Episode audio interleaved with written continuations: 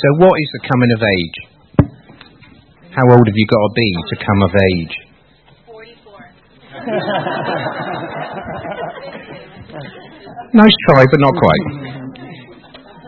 So, this morning we want to celebrate with them and their families the transition from childhood to adulthood.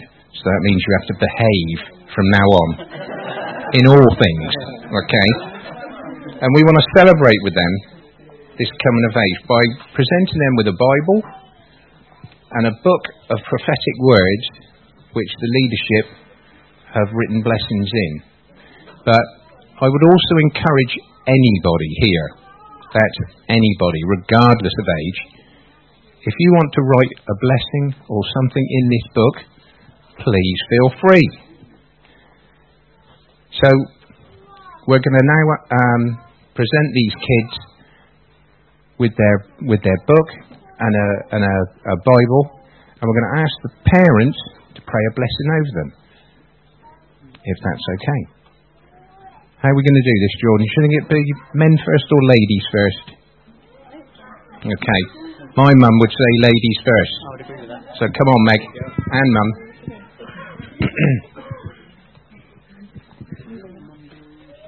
Can you take your shoes off so you're not taller than me?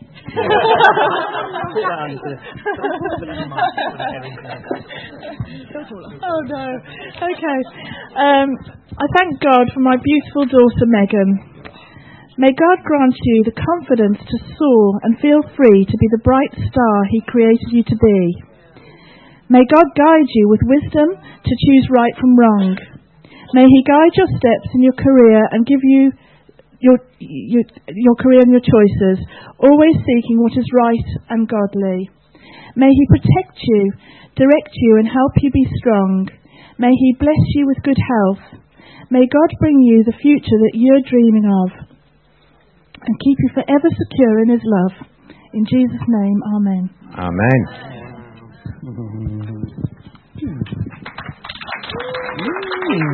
Don't go away without that, Meg. Is that okay? Yeah. Make sure loads of people writing that. Right. Come on, Jordan. Come on. This is your moment of fame and glory. Jordan. Well, Jordan. John's come into our lives four years ago. We're taking him in as our own. And uh, it's been a huge challenge, but a huge blessing as well. It's taught me a lot how to learn new skills in parenting. Mm. So I'm still getting there, even though I've got three of my own. But Jordan is just like one of ours. So, Jordan, in the name of Jesus, I bless you to know that the Lord, to know the Lord as your shepherd, that He will restore you and guide you along the right path, bringing you close to Him. You will not be afraid during your life journey, as you will be under His care.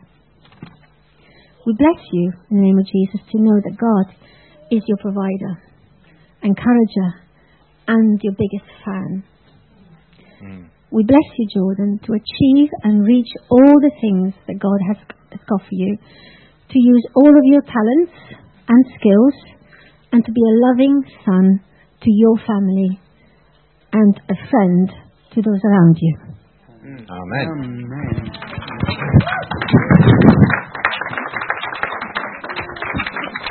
Yeah, mate, Jordan. right. So, before I invite the Ugandan team up, turn to somebody on your table and say, We're really in for a treat now.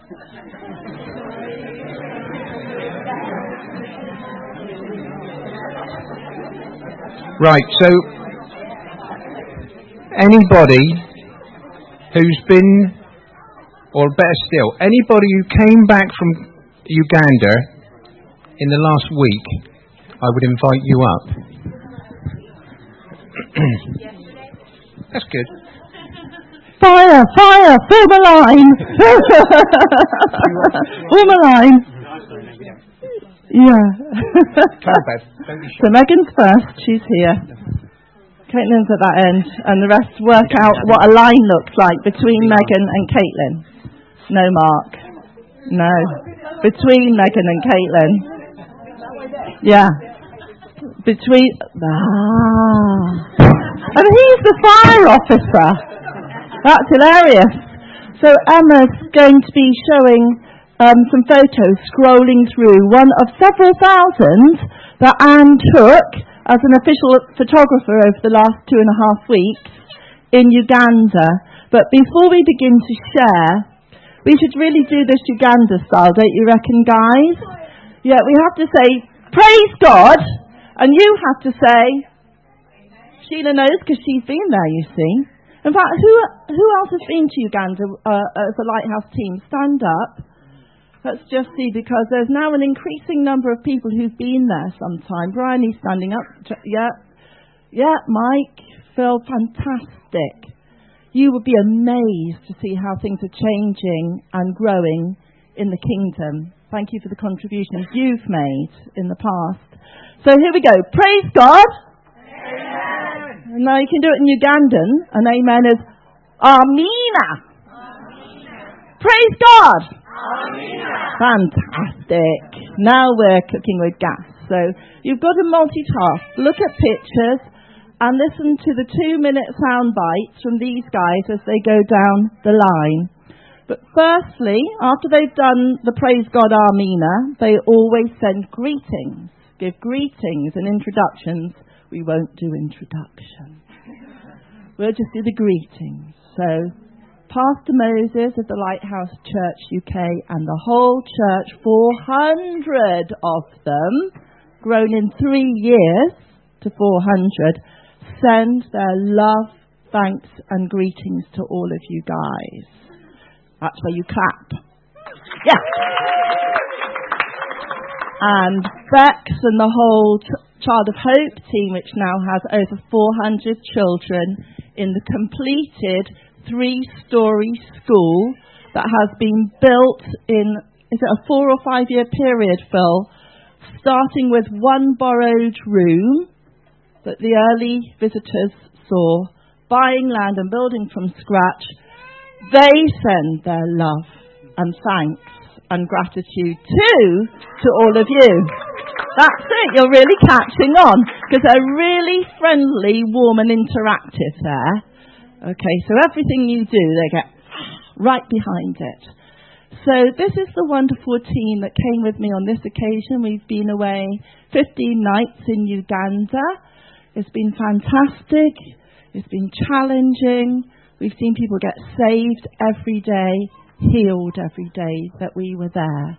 Um, and you'll only get a little sound bite of the whole experience but I pray that God will capture your heart as you listen to what's been happening. So Megan's going to go first. She's the youngest team member who's ever been out with us at 13 years old.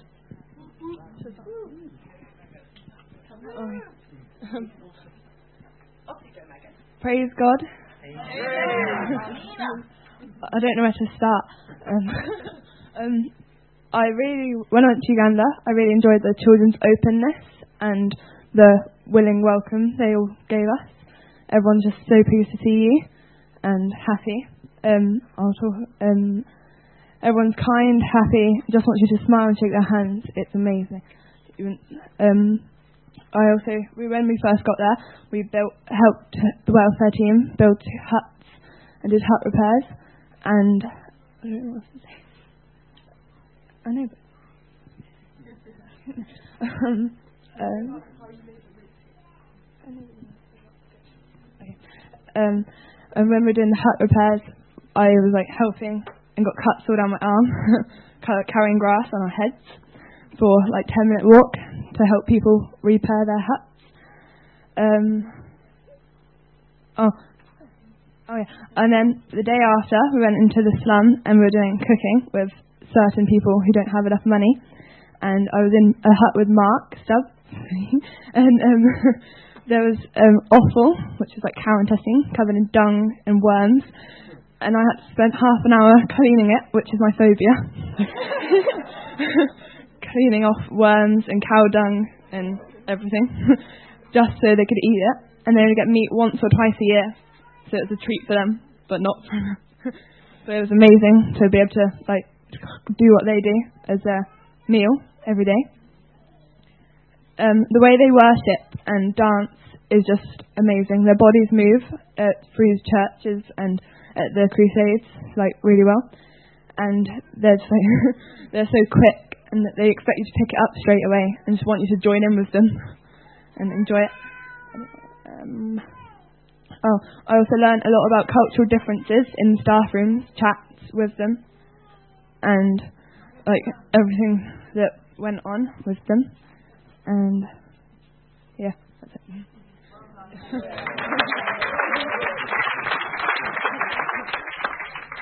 Yeah, the um, the biggest thing when I first went there that I noticed, like Megan said, is like like you just get a swarm of children around you, and they all clamour and hold a bit of your arm, a bit of your hand. You can hardly walk without tripping over them, and they are so happy to see you. They just know how to welcome and how to be excited about anything little. Um, and so that was nice, and they're really warm and loving children. And um, then in the first week, we went to I went with Heather and Leo um, and Mark to do some training of some pastors out in the rural areas. And one day they'd been re- hearing about receiving the Father's love. And all through this week, I'd kind of had one my eye on one particular pastor, but I just thought it looked like life has been so hard for him, and everything's been so hard, and and I just, um, when there was an opportunity to pray for the Father's love to come, I honed in on him and um, really prayed he'd receive the Father's love because not many of the pastors, well, not all of the pastors, went forward to receive the Father's love. Um, but but he did, and I kind of felt he'd made a really brave step to do it. I don't know if he had or not, but um, I prayed for ages with him, and I'd kind of hugged him from behind but it just didn't seem right to sort of give him a full on hug somehow. So Leo, who'd been praying for everybody and um, and had also been speaking, he then just gone to sit down, and I went, "Come over here," and um, and he went, "Oh," like, um, and um, and I just wanted him to. I wanted this guy so much to have a breakthrough, and um, Leo just started singing over him the Father loves you, and stuff like this. And the guy completely melted. um, and he really received an impartation of the Father's love in his life. Um, I could tell, and then he gave testimony of it later um, at the end of the conference. So that was brilliant. Um, then one day, um, I couldn't go to, well, I decided I had to go and work with the um, small businesses and the ladies um, but I was meant to be going with Leo, but he was still needed at the conference. And it was just little me on my own. and I went to this prayer meeting, and before we went out to meet the businesses, and I had a picture of a pile of bricks. And just being, uh, there are lots of piles of bricks around the slum. And I, but I didn't twig that the women's businesses might involve brick making and brick laying and stuff like that. So I thought this might be a bit of a daft word, but I shared it. And they said, yeah, we've got several of our income generating mums make bricks from clay and then they get them all wet and do the kilns. We'll show you one and you can pray with them. So we went on this prayer walk and we met this lady and um, she was probably a little bit older than me. So she'd have probably been in her sort of 50s. She looked about 70 um, she was quite frail. And I, I said, So what is your business? Because she was sorting out rice, just like you've done on the table. And um, from so that she could get the right grains out and everything. And that takes ages. And that's one of her businesses. But she built these, she'd made all these bricks and she had a stack higher than the ceiling and with kilns underneath. And she'd done it all by hand. And she showed me how she'd made this brick. And each brick must have weighed like um, a whole sack of potatoes, kind of thing, like about three kilos or something. It, it was really heavy, each brick. And I said, And you've been doing this? And then we went back and sat down. And she said, Well, I'm quite weak at the moment. I have malaria and I'm feeling really poorly. So I said, Oh, let me pray for you to get well as well. So I prayed for her business and then I prayed for her to get well. And, and God gave me some words which I was really pleased about just to encourage her and tell her that He was going to strengthen her and give her energy to work and all this stuff. And then um, it was lovely to see the Holy Spirit come on her. And she was crying and um, just really, really filled with God. And it was lovely because I was there being translated. They don't speak English, a lot of the mums. So I was with one welfare team lady and she wasn't going to pray. She said, No, you do all the praying. And I'm like, ah. and I'll translate it. so I did all the praying. And um, afterwards, I kind of tentatively said, and, and how about your body? Do you feel a little bit stronger? and, um, and she said, I feel different. And um, so I said to the translator, what does different mean? And she said, she feels completely stronger, really strengthened um, in her body and everything. And she felt energy come back. So that was fantastic. And her daughter next to her um, said, Oh, well, actually, I've got sciatica all down my leg and my lower back hurts. Could you pray for me? And I thought, I thought I was coming to pray for the businesses. and I went, yes, I will, but I don't have a lot, you know, inside I don't have a lot of confidence praying for physical healings for people. I'm much better praying for their emotional healings for some reason. So I put my hand on her and I just prayed for her, had some words for her too. And, um, and I said, how is it? And she said, I've got no pains at all down my leg. So that was fantastic. And then I went on to a, what was a cafe. You wouldn't believe what a cafe is. There was a big saucepan, a big boiling pot outside with some sort of stewy thing in it. And, um, and then we went in to sit in the cafe, which was like a lean-to porch over a mud floor with two wooden stools and that was the restaurant or cafe. Restaurant. It was a restaurant, sorry, not a cafe, it was a restaurant. And so what this lady did, she'd put, give her stew to people that came and bought it ready cooked, and they'd sit on one of these little wooden stools in this muddy shack that was completely black, dark. It was really dark in there because there was no windows. So um, one side was open, but so that was um, quite something. So I went in to see about her business, prayed for her, but because she's squatting down all the time cooking, and she was probably similar age to me too, she said she had real trouble with her hips and her legs. And this lady wasn't a Christian at all, and her husband, well, her man that was there, I'm not sure. Anyway, so um, he'd been hobbling on a stick and um, sort of came in just kind of what's going on, who's this, what they're praying about. So he'd sat down next to her. And so I prayed for the business to prosper and everything, and then I prayed for her hips, and I said, and how are you feeling? And um, and she was doing this and this and squatting down, and she said, I feel fine, completely fine. and I like, yeah. And then um, then I spoke to her man that was there, and I said, "So um, I noticed you walked in with, you know, your stick and your legs kind of bent at the knee. I said, "Would you like me to pray for you?" And I said, "Do you know Jesus?" And he said, "No, no, I don't, you know." And I said, "Oh, just really simple. I just said, well, I said." He loves you anyway, whether you want to know him or not. So he wants to heal your legs. So I'll pray for you. And so I just prayed for his leg.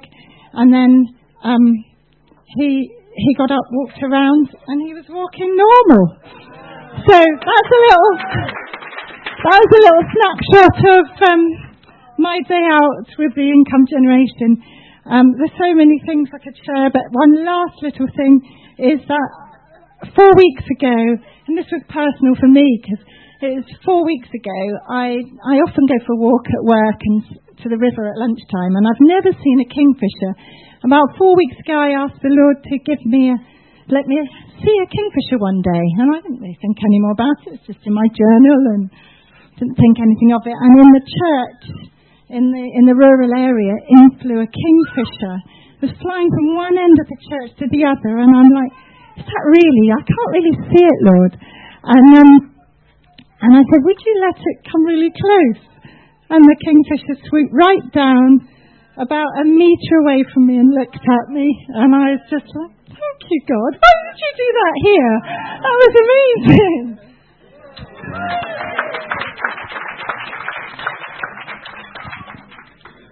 Well, I've had an amazing time as well. We all have actually. It's been a fantastic team. And uh, first off, thank you for everyone that supported us, either financially or through prayer and, and all that. Thank you very much. Fantastic. Um, I think I have three P's really. One is people. Uh, we've heard already the way they are so warm and friendly everywhere we went, despite the poverty, despite the hardship. They were welcoming us. They're very eager to listen to us. That's the church. And also, non Christians still wanted to hear what we had to say.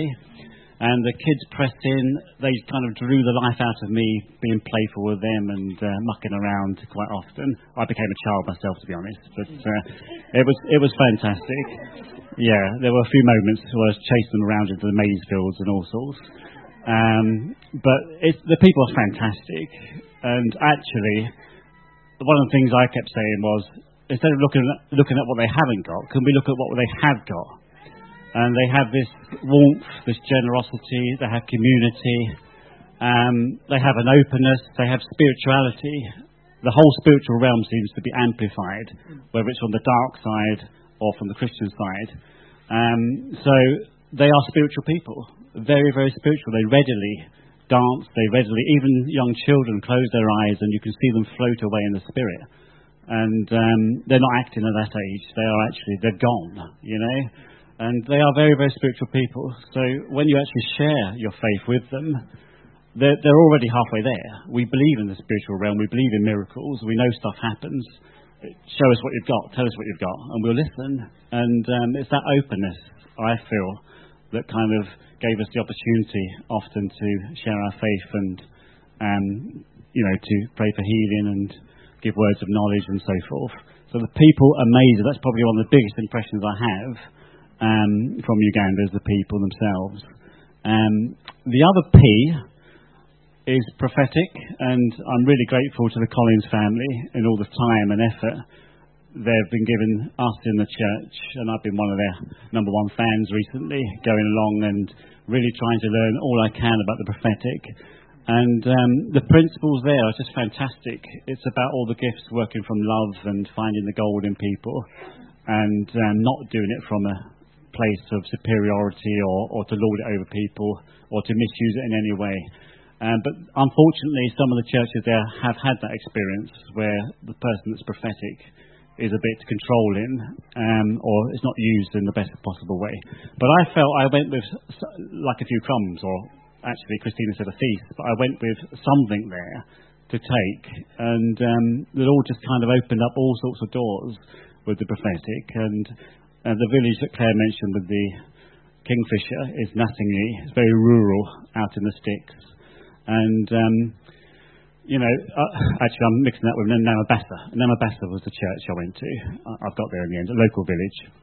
Um, and I shared with them just simply what I'd learnt really from the Collins about um, the prophetic and how it's not how they had perceived it before and how, if you like, it should be done biblically. But they were so open. By the end of it, you know, um, two thirds of the church at least agreed to come up for an impartation of the gift and not just that, they immediately got into pairs and practiced on one another. And there were some amazing testimonies coming out of that. Like with anything in the prophetic, you, could, you take a risk. I took a risk to say, well, this is what the Lord said, and I had two people from the audience come up and sit down, and um, you know, you can't mess around with these people. If you get it wrong, they're not going to respond. so the Lord favoured it, the risks I took, basically. Um, and a similar thing happened in Namatala, the Lighthouse Church. This time, probably about 90% of the church, I think, came up for the impartation, and um, they all used it, and there were some amazing testimonies coming out of there. So I know the churches out in Uganda are, are going to run with this. I just believe they're really going to want more of that, and not just prophetic for the sake of power, but actually in a loving, sort of finding the gold in people way as we've been learning. So I really want to give some honour to you guys, really, for putting that on and uh, sharing that with us. And the third one is preaching. Uh, I don't consider myself a preacher, but you're thrown in the deep end, aren't you, in, in Uganda? And um, you can, you're kind of stretched into things. And, uh, you know, I had an opportunity to preach at churches, uh, but also at the, at the Crusades, which is open air evangelism, basically, on a stage. And, you know, they had their own style of playing the music and giving the word and so forth. And um, out in Nasingi, which is a rural village, when we first arrived, we're the white people, and you can tell many of those children had not seen white people before. So I played on this and was chasing them through the fields and, uh, you know, and making funny facial expressions and so forth. So the first night went okay. I gave my testimony, and um, you know, a, a handful came up for to receive the Lord, you know, which was really great, fantastic. But I had my eye on. I, was aware the the crusade was mostly hitting the children, and I had my eye on the um, young men and adults around the peripherals on their motorbikes and looking a bit cool. In fact, on my second occasion, I went round to them, shook their hands, and said hi. As I passed one of them, I could hear him mutter behind behind me as I went on to the next one. Yes, he said, but I'm not a child. And I went back to him and I said, you know, you're right, you're not a child. I'm not here for the children, I'm here for you.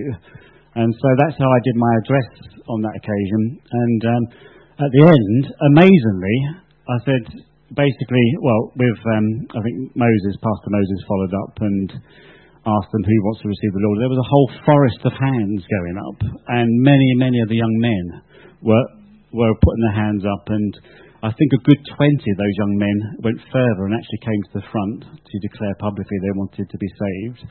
But I know there were more in the crowd, so that was a high point really for me. Um, in summary, I've had a wonderful adventure. I've been stretched. The analogy I have in my mind at the moment is a bit like a balloon, um, where you've been stretched. You might not be as big as you are when you're full of the Holy Spirit and puffed up like that and used as you, I was then, but I've come back a little bit bigger, if that makes sense.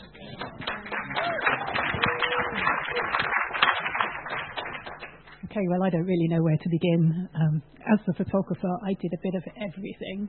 I followed the team round and watched what they were doing, but it wasn't just watching. I became involved in everything that was going on. Um, yeah, like Claire, I went out into the community on one of the occasions uh, to meet all of the mums who'd had grants, or some of the mums who'd had grants to set up a business. Um, and I went after Claire had gone, and so I actually visited at least one of the same mums, the one with the um, with the bricks. I went and saw her, and uh, and I checked for Claire that she was still feeling better, and she really was still feeling better. And and it just so blessed me how they how they grew their businesses from so little. They have a tiny grant, as Claire said. That particular mum was sorting rice, and then she had all these bricks that she'd made because she'd made enough money to be able to invest in a fire. Um, but also, what she then planned to do with the bricks and has yet to do was to build another small building on her land in the immediate vicinity so that she could then rent it out and grow her, her business even further. So it was just amazing. Uh, and I was challenged every day. I was stretched beyond the norm every day. Um, you'd be with these people, and that was just me and whoever had gone with me and uh, so it was me to pray. And you know, those of you who know me, I don't just kind of put myself forward and and uh, and and go for it, but but I did every day. I was just out there and praying with people, and yeah, they always said they felt better. I don't think anybody said they didn't feel better. Um, there weren't many things that you could see physically that had changed, except for one woman with her finger. She said, "I can't bend my finger. I've damaged my finger." So I laid hands on her and I prayed for her finger, and she goes, "Oh, yeah, I can do it now. I can do it." So it was great. Um, what else? I went out with the welfare team as well. Uh, every day, if any children that don't turn up for school, they follow up every single day. They don't just say, "Oh, yeah, well, we'll check in a week if they haven't if they haven't come back in." Um, they follow up on that day and so you go and visit the home to find out why that child may not have come into school. Um, and that, that was just so amazing. That, on one occasion, it was just because he said his uniform was dirty. so he hadn't come to school. He couldn't come to school. But there were there were other children. There was one that had just been left at home unwell. She was just sitting on the floor outside of her dwelling, and uh, there was nobody to care for her at all. But the team arranged for her to be taken into school to the medical centre so that she could get treatment. Um, so nobody is ignored. They are a very, very caring people. They they really do support each other, and the teams from the from the school um, are amazing. We were bowled over every day with the amount of work that they put in. The number of hours that they put in to serve the community was absolutely phenomenal. Um, and we were just hugely, hugely blessed. Um, it was also my role to try and uh, to teach a few people how to take good photographs that, that in itself was a challenge. It was a challenge to get people together because they were all in meetings. There were so many things being offered to them that they didn't really know where they were going when sometimes. Um, but I had two different groups of, of a few people um, just to, to try and nudge them in the right direction as to how to get a decent photo. Um, although I was actually knocked over backwards because actually I found out they didn't even know how to turn the camera on. Uh, never mind anything else. So, and they didn't actually, some of them didn't actually realise what that blurry thing was in front of the photo, and it turned, out you know, it was a finger. Oh, why is it like that? oh yes, it's a finger. So it was a very basic level, um, but nonetheless they were thirsty to find out. So I could, I would love to go back and teach them some more on that. They really wanted to know more. And one particular lady, I managed to go out into the community. She's regularly out in the community. Um, and actually, it'd be so helpful for her to be able to keep a record, a visual record of some things that are going on. And I, I actually spent quite a bit of time with her. And uh, yeah, that was great. What else? I went to hospital several times. Um, with a, there was a young man who needed hospital treatment. And uh, so I went and supported the, one of the medical staff, or one of the welfare staff went with him. And so I went to support her and him and to see how things went. And that became a personal challenge for me because when I said, oh, yes, I'd love to come and, and, and be there too, what I didn't realise was that we were going to need to go on a picky. Picky is a motorbike. Um, and that's how everybody seems to get around. If you need to get anywhere, you just call a picky and you just hop on the back of the motorbike and they take you where you want to go. Um, those of you who know me will know that that's actually quite a big deal for me because my husband died on, as a result of a motorbike, a motorbike accident. Um, and so I've not actually been on a motorbike since then, nor have I needed to. But there I was, faced with this motorbike in front of me, thinking, well, I really, really do not want to do this. But I prayed and I did it. I just got on it, and, and it was fine. And I, I went on loads of pickies after that, and it was no longer a problem. So that was a personal triumph. um, I don't know. What else did I ought to say? Okay. I won't tell anything else now. I have loads more things I could say, but I don't know what. But here we go. Praise God. Amen. Um, it's so lovely to be back with the Lighthouse Family UK. But while I'm standing here, I'm really aware that we have got a Lighthouse Church Uganda over there praising our God, the same God. And it is a real connection we have with them, a real connection. And before I went, I was challenged a bit, thinking, well, this is costing an awful lot of money. Would they be better just having those thousands of pounds just to spend on the children or do whatever?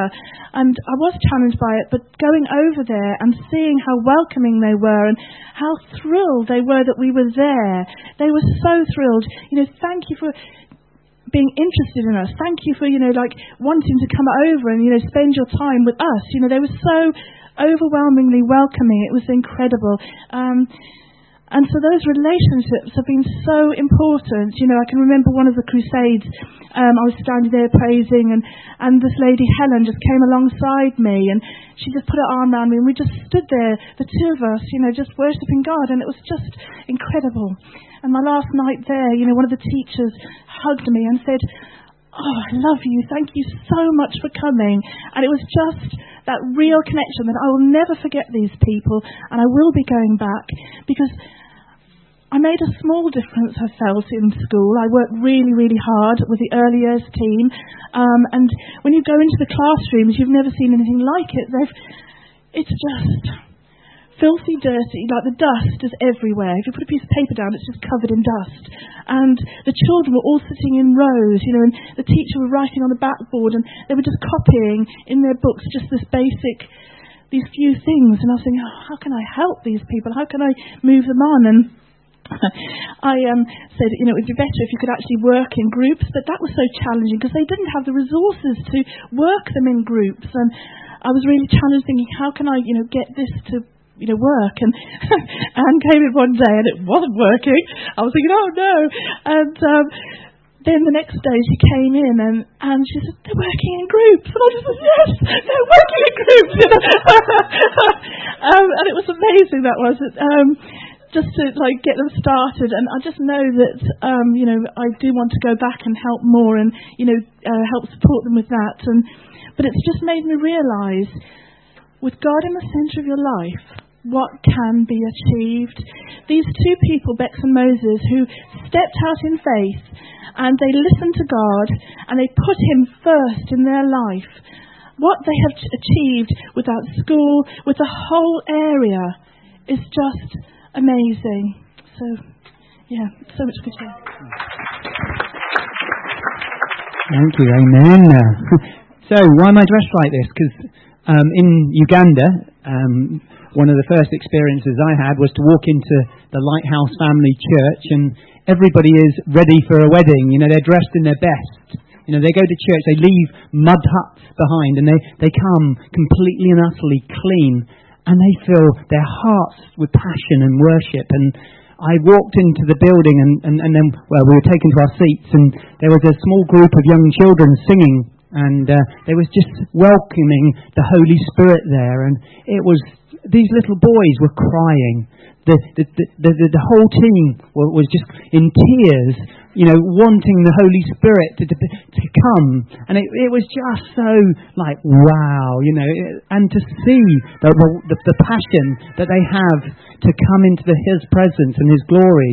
You know, they leave behind mud huts, but when they come into, you know, the Lighthouse Family Church, into His presence, into that place of worship, they really did know how to engage spiritually and open that open heaven. And so that was, for me, a, a magical moment. And then um, we've been supporting two children, uh, Mark and Bridget, to meet them and to hang out with them. I had an opportunity on the Saturday um, to go and to the children's home, buy some soda, take some balloons, and just hang out with these these, these children. And you know they haven't got a lot, but they they, they they they have got the ability to you know, also just to enjoy what they have got. And uh, so I had a really special time meeting um, Mark and also Bridget's family, you know, to, to, to, to, sort of, you know, just make that connection. And, and, and they, they, it's just amazing. I feel very privileged and humbled by that.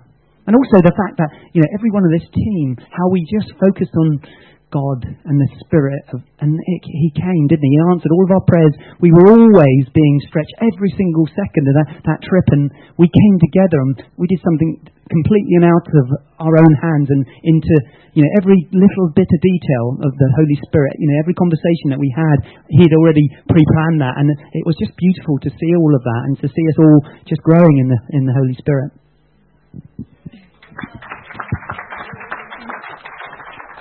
Well, I had the most amazing two weeks of my life.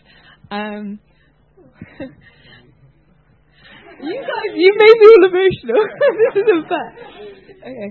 Uh, so it's my job as a performing arts nut to go out there and put on a production, and I thought this would be easy, this will be fine. I'll just teach them some dance moves, throw it all together, and yeah, play music in the classroom, and yeah, I thought it'd be pretty simple. I've got two weeks to do this. I know what I'm doing. I'll be fine turn up on day one, and I've got these little speakers, but I think, oh, they'll probably have some big speakers or something. It'll be fine.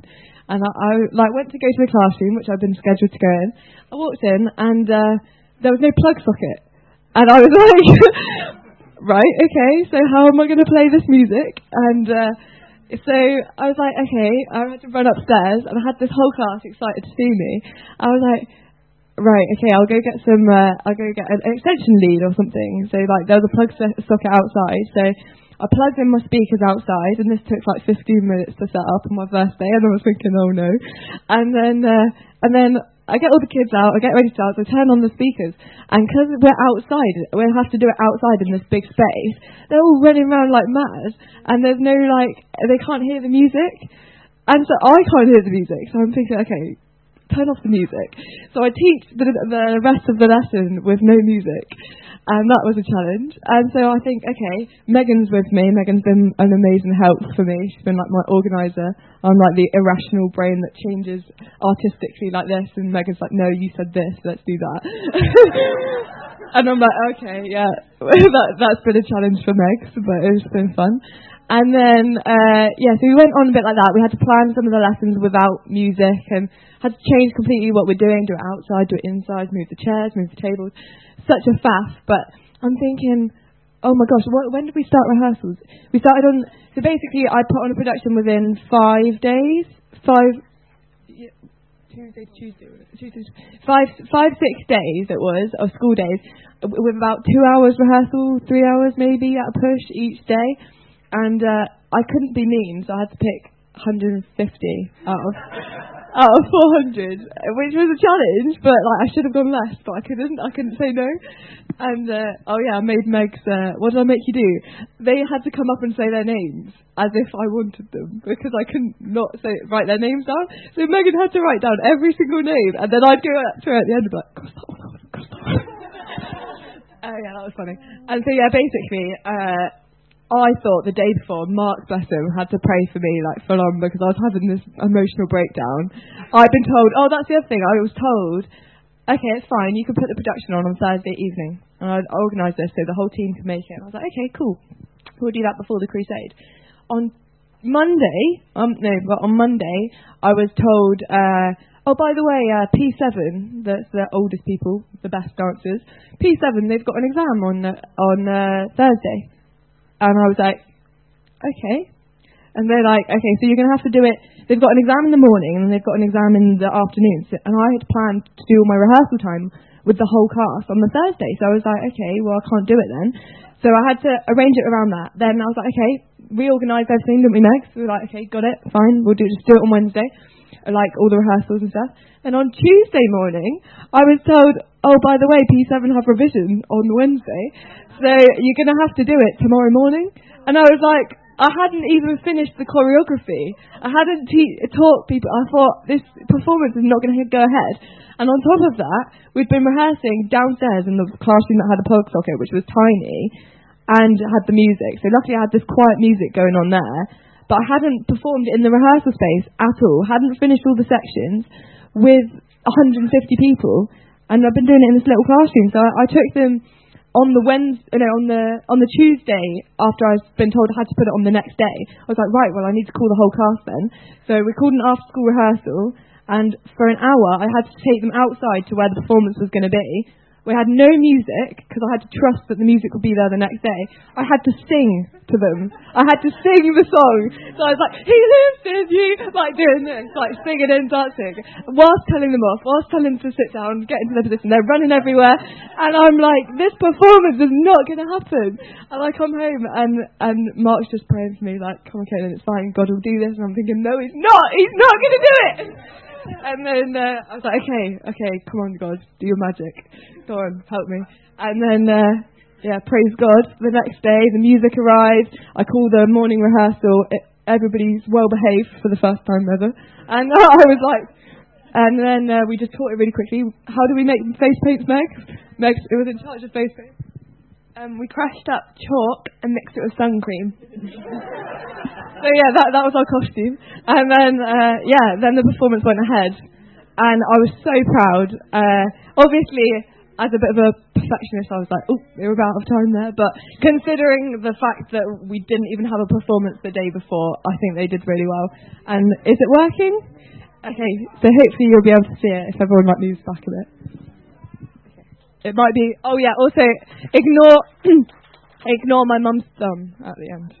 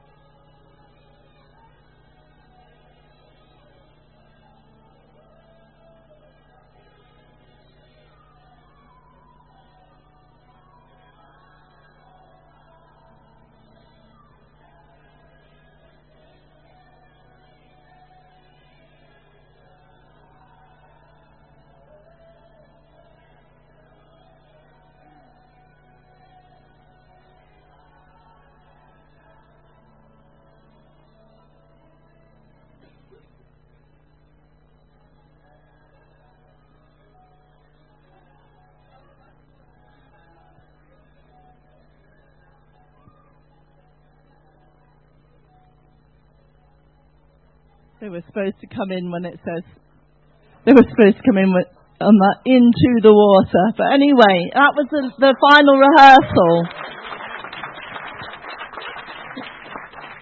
Wow.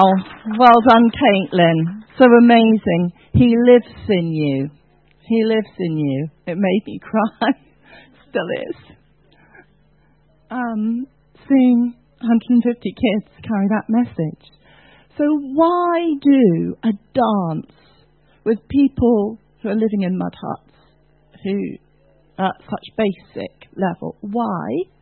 Because in just a few weeks' time there's going to be a grand opening of this school and all the local dignitaries, there's a possibility also that the president of Uganda is going to attend this opening. They're going to carry a message. They're going to carry a message. They're going to do the dance, and the people will hear that all this life is coming because he lives in them and he lives in us.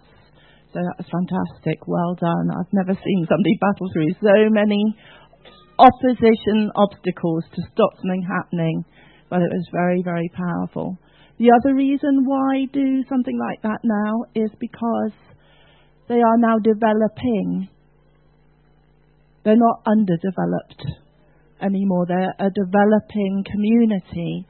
Five years on, those of you like Sheila and Bryony and Julie who came uh, with me the first time, you will feel and see how the whole community is being lifted out of poverty through driving out the witch doctors, through uh, getting men saved, getting them out of a drunkenness culture. All I can't. I've got two minutes, so I can't go into it, but that's why. So their aspirations are being lifted. Their aspiration, the kids now have an aspiration to do something creative with their life and to give them opportunities to learn how to take a photo or do a dance is broadening from sort some rice and make a brick. Can you see the difference? So it was absolutely amazing. Um, the whole team was fantastic, and I think I already mentioned that we saw people saved healed and delivered every day we were there. So that's worth it for me. um, personally, one of the most encouraging things for me was in conversations with people now that I've got to know over four visits, them speaking back to me things at Westville that we taught them two years ago and seeing that they are doing the word that has been sown into them. I wasn't fishing for this. I'm just walking along with a bunch of grass on my head to, and they are telling me about the culture of honour and how it's changed their church and uh, they, they are doing what we've sown in them. And there's nothing more rewarding for a teacher like myself than to see fruit of what you've tried to impart to people. Same with visiting the pastors in the rural community when we first went out there. All the senior pastors sat together in one row, the lay people in another bit, the women at the back and the children at the floor. And we challenged, saying, We understand this is your Ugandan culture, but can we be about kingdom culture? Because it's not about whether it's Western or whether it's Ugandan. We need to understand together from the Bible what kingdom culture looks like, and it looks like honour all people. And so we taught them that two years ago with knocking knees, thinking we're challenging their culture in this sort of stuff to honour every person. We walked into the rural church in Nasingi, and they're all sitting integrated uh, without a word being said. So to see fruit is fantastic. Um, I'm not going through all my high points. Um, only to say that if you want to really hear the in depth stories, why don't you perhaps contact Leo and Claire and say so? And if there's enough demand, maybe they can do put on an evening with coffee here and have a question and answer time and you can go more in depth with them, okay? And any of the team members who are free to join in. Um, so our theme this month is generosity, and I'm going to finish with these thoughts of what does, in the light of our visit, what does generosity look like? What does generosity look like?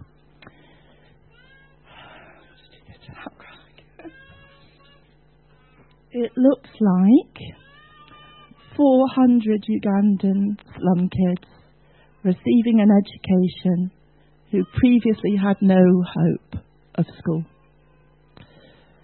It looks like sponsors like yourselves who dependably give to support a child who is not their own. It looks like four to five hundred people being fed a hot meal every day and gaining access to basic health care at the school who otherwise would be hungry and sick, and some of them would have died by now. It looks like people like you baking and buying cakes to support a trip that others are going to make. It looks like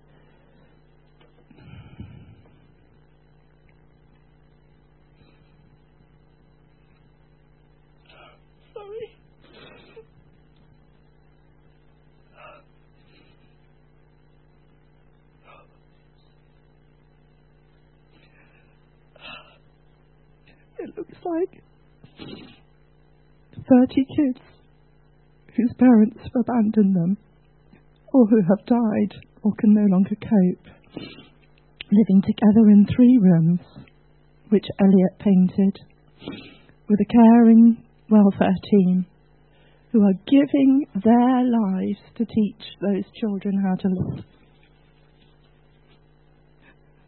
It looks like people sponsoring walks coming to film nights. It looks like people donating goods so that others can go. It looks like a highly educated Ugandan man who gave up two weeks of working on his own business to drive round eight Mzungus to get them safely from A to B. It looks like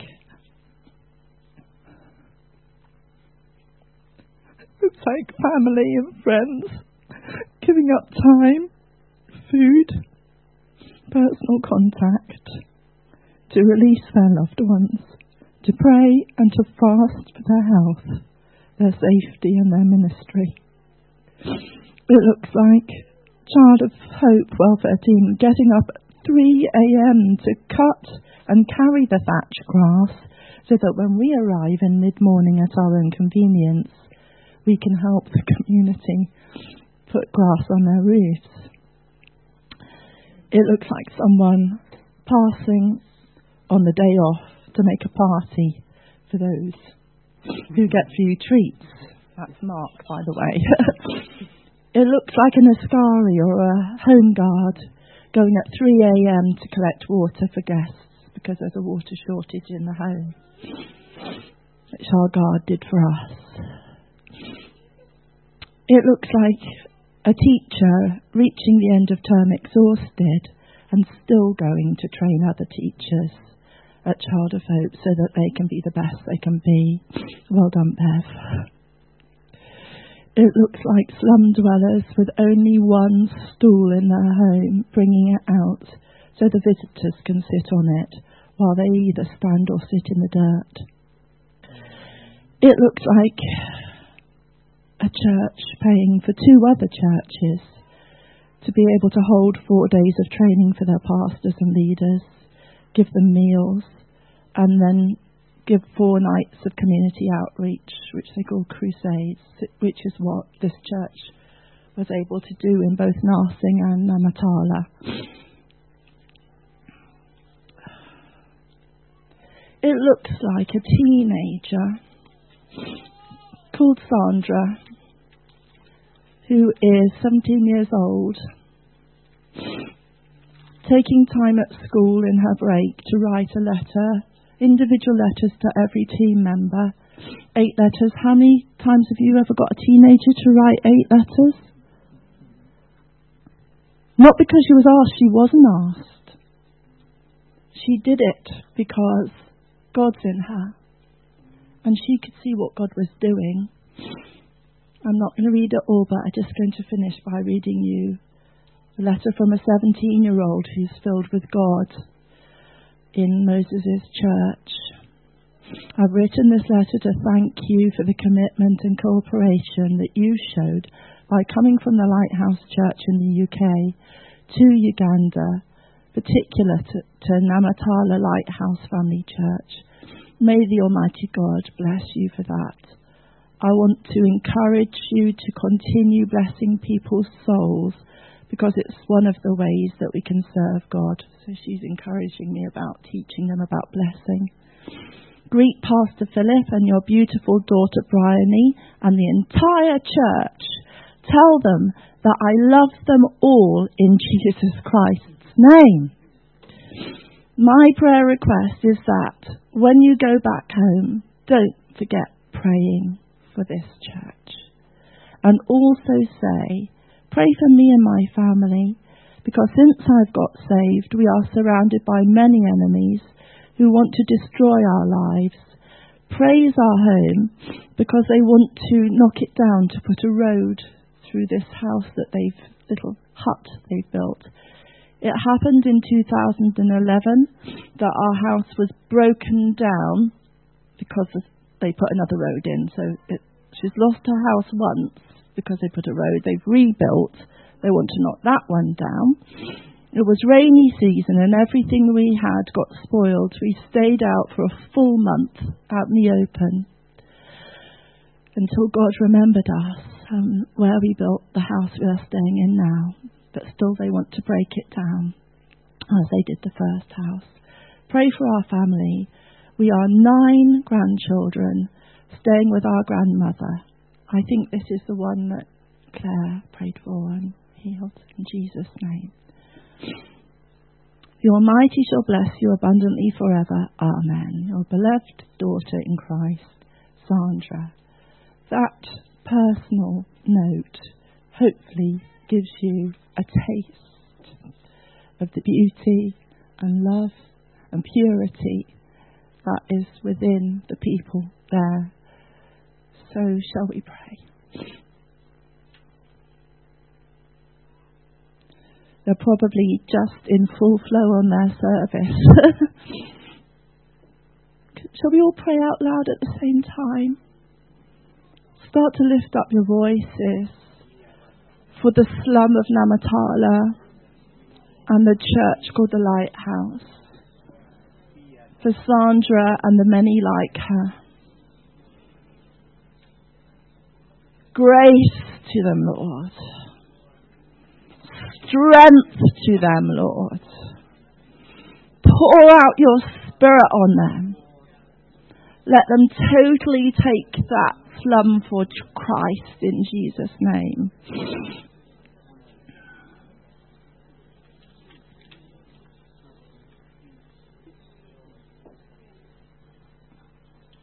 And don't let us go back to the way we were, Lord. By your grace, teach us from them. In Jesus' name. Hello. Final quote. The first night of the crusade last week in Namatala, we battled against a terrible thunderstorm. It poured with rain. Would Moses pack up the equipment, which is all like live wires everywhere? And no, he said, we will not go until we have finished what we've come for. And he made this bold statement in front of the whole community it shall not rain on any of the coming nights because we are here to give you God's word. And it didn't rain the rest of those nights. But the one in the pouring rain, still people got saved. And this old man came up to get saved, and um, that was amazing. But the next night, we only discovered the next night when he came to testify a second night, because a rumour had gone round that he'd only got saved because he was drunk. He got up and said, No, I'm properly saved. And he is not an elder in the church, but an elder in the community, if you understand the difference. An elder in the community has governance there. And he, so this is a man who's in high standing in the community. He got saved and he finished his testimony with this. Let it be the same said in our area, I pray, Lord. We have been in darkness, he said, and now we are in light. Um, for people who would like to pray or who would like healing. The whole team will pray for people who Yeah. need healing. Okay. Right. If you've ever been to Uganda and to the Child of Hope or Lighthouse Church, can you stand up for me? Right. I want the rest of us to look at these guys. And I want to honour these guys for even having that thought, I could go to Uganda. And then from that thought, having the commitment to go, I'm going. I haven't got the finance, but I'm going. So I honour you guys, and I bless you guys. I bless you that whatever you have given, you will receive back, and then some, as only our over generous God can give you. So thank you guys for this morning. Bless you guys. If there's anyone here this morning who's come in with any aches and pains and a thought of, I need someone to lay some hands on me and pray, these guys will do it with a smile on their face, willingly. If there's anyone here this morning who has turned up and gone, I don't even know Jesus anyway, but I was made to come. Come and see someone. Our heart's desire is that you do not leave this place in the same way that you came here this morning. So I want to bless each and every one of us in this building that we would experience and understand the fullness of God's generosity. That He is outrageous when He's given stuff beyond any of our understanding. So bless you guys. Thank you guys for going. Amen. Is there anything else? No, there's one other thing. One other thing. This isn't long.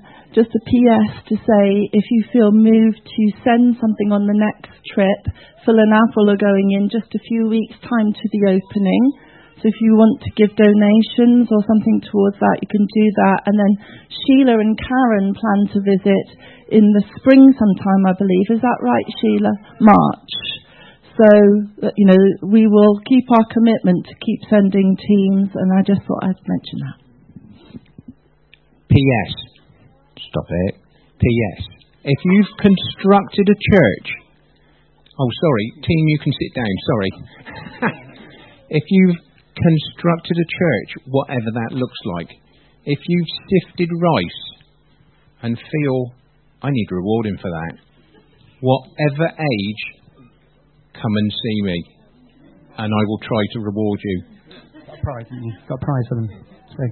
Uh, what, sorry, one more thing. Um, I, I had a dream last night, which ties up right with Heather's what she finished with about light and darkness. And um, in the dream, there was a person, and they were walking around a dark place, and they felt that they were, you know, lost and, and, and, and fearful. And um, they were just wandering around and around in a circle, the wall, like those mud huts, were just you know, touching that wall and just walking in, in darkness and, and, and uh, dust. And then I felt that Jesus said that he, he took them by the hand, that person, and was able to, as he took them by the hand, a door opened and he took that person into the light.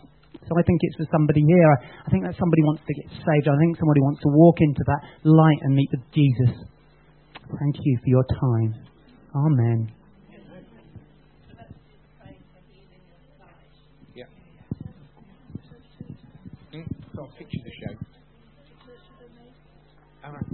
Oh, yeah. Okay. Come and see me, and I will